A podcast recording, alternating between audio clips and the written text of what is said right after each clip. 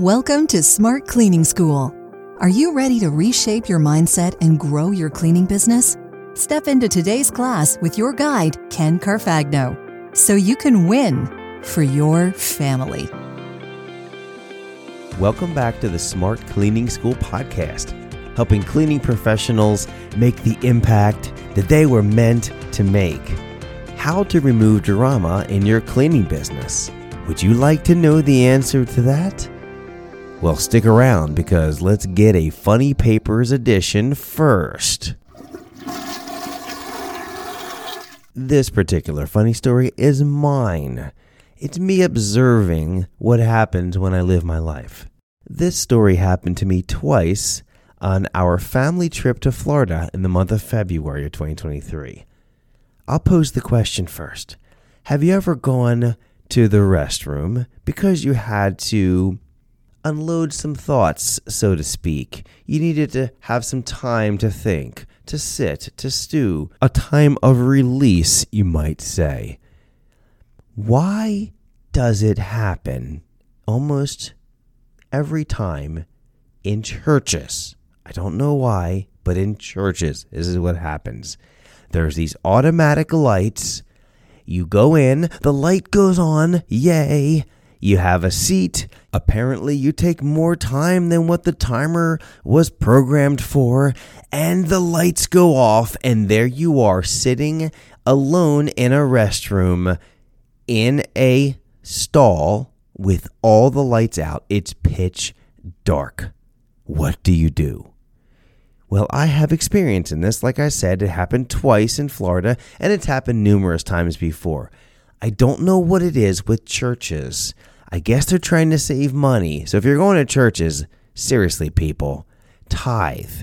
Send more money to your churches so they can invest in lighting that stays on the whole time you're in the bathroom. Now, what do you do when you're in such a predicament as I was in multiple times?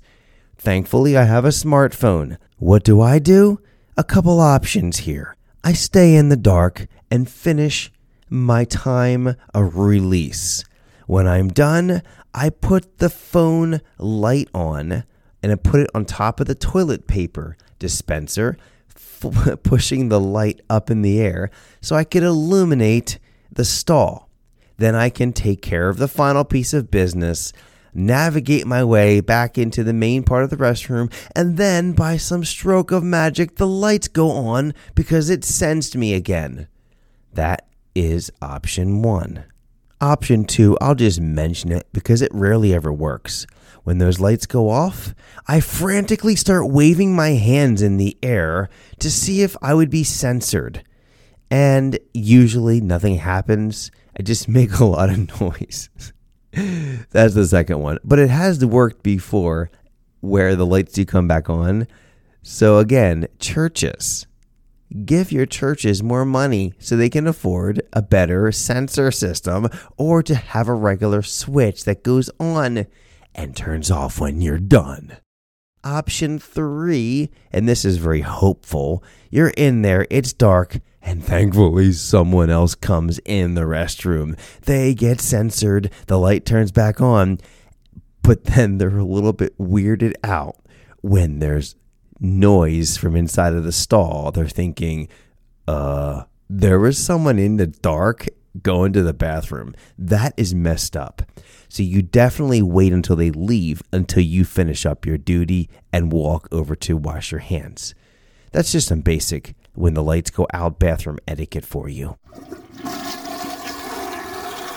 I don't proclaim to know all of the answers.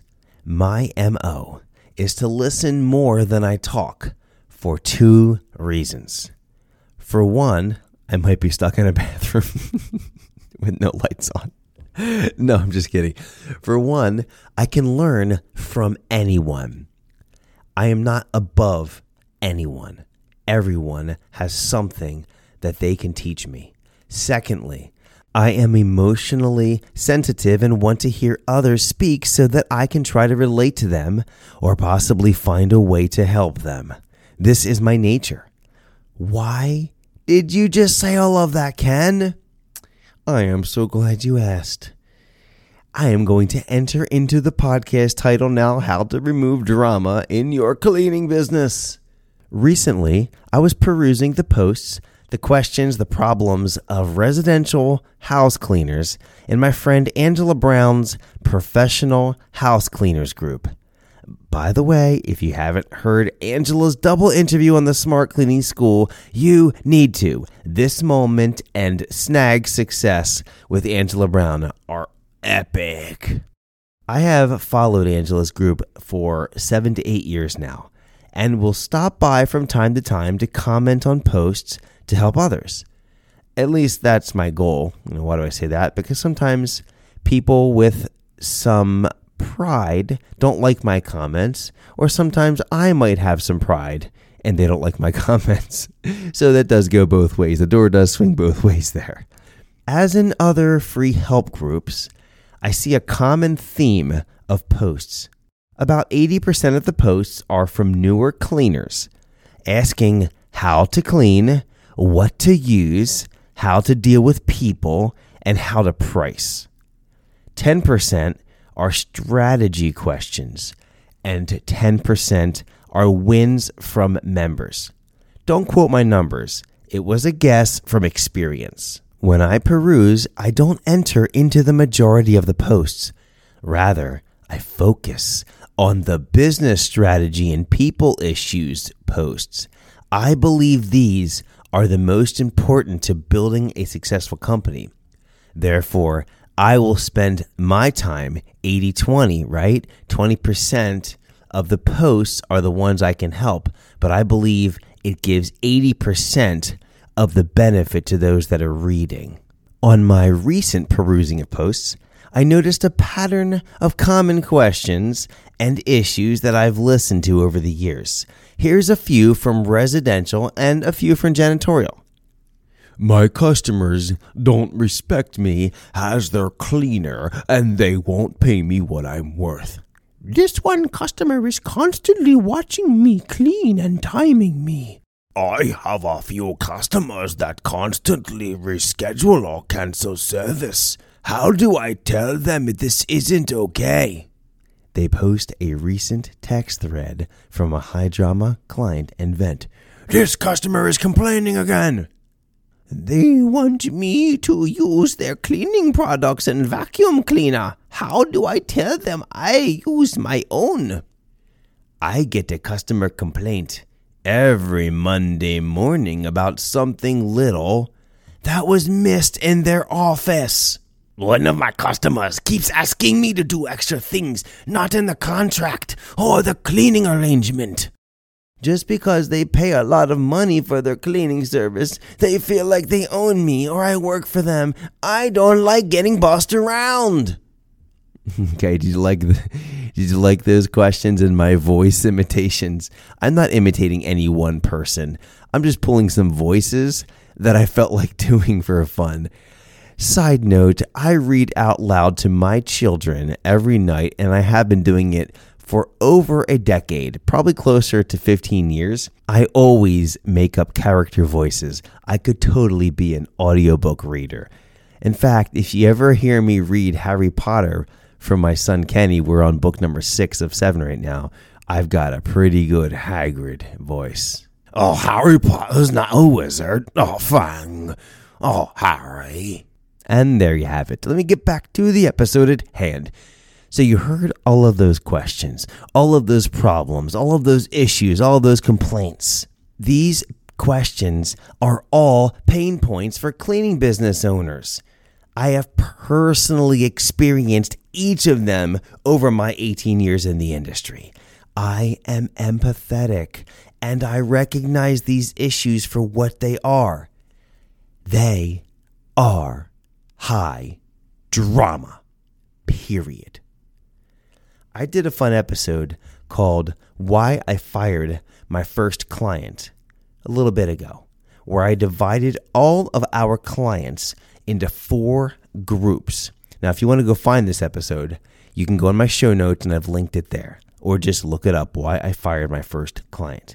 Here's the four groups I separated my client into low paying and high drama is the first one.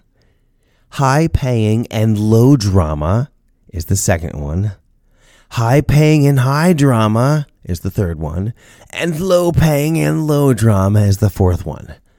When you hear these listed out, it's obvious that we want the high paying and low drama, and we don't want the low paying and high drama. It's the other two groups that cause so much grief.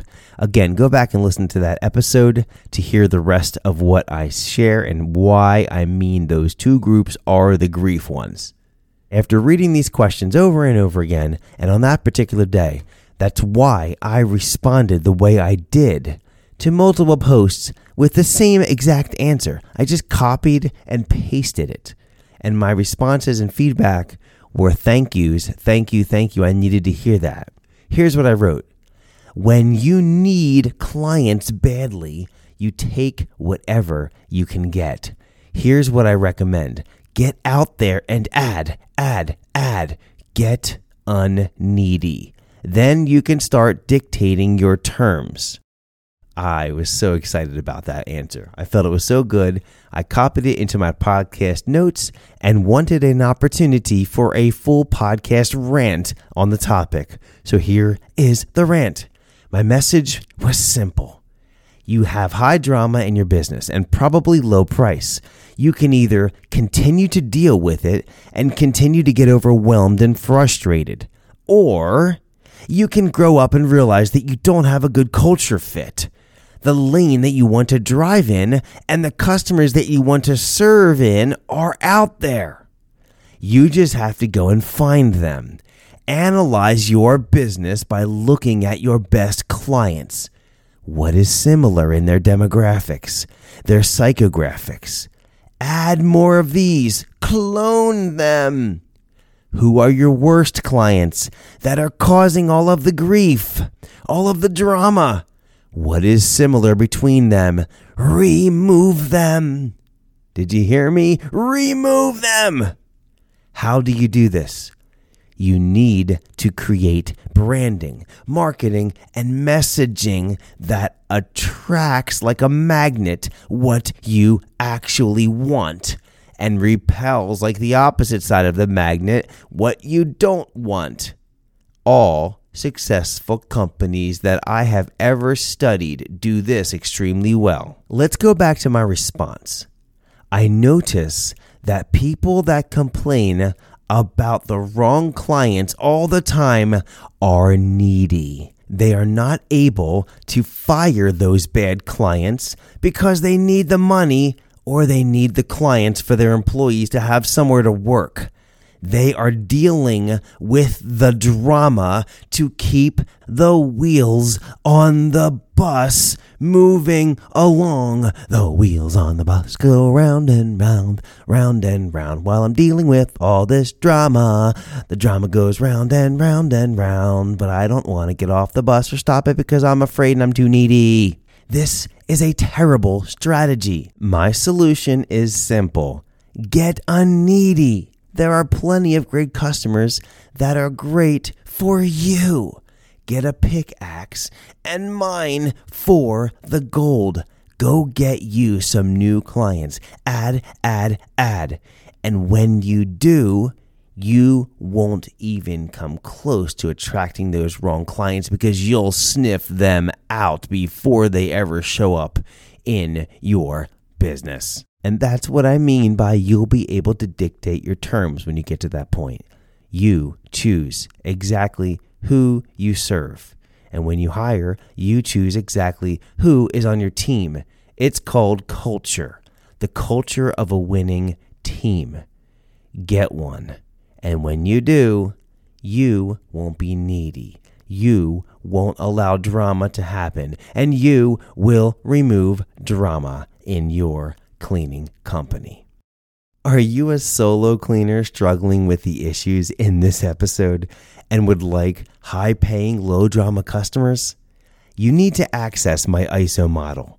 You can optimize your solo cleaning business to earn over $50,000 profit cleaning less than 20 hours per week without employees, subs, or drama.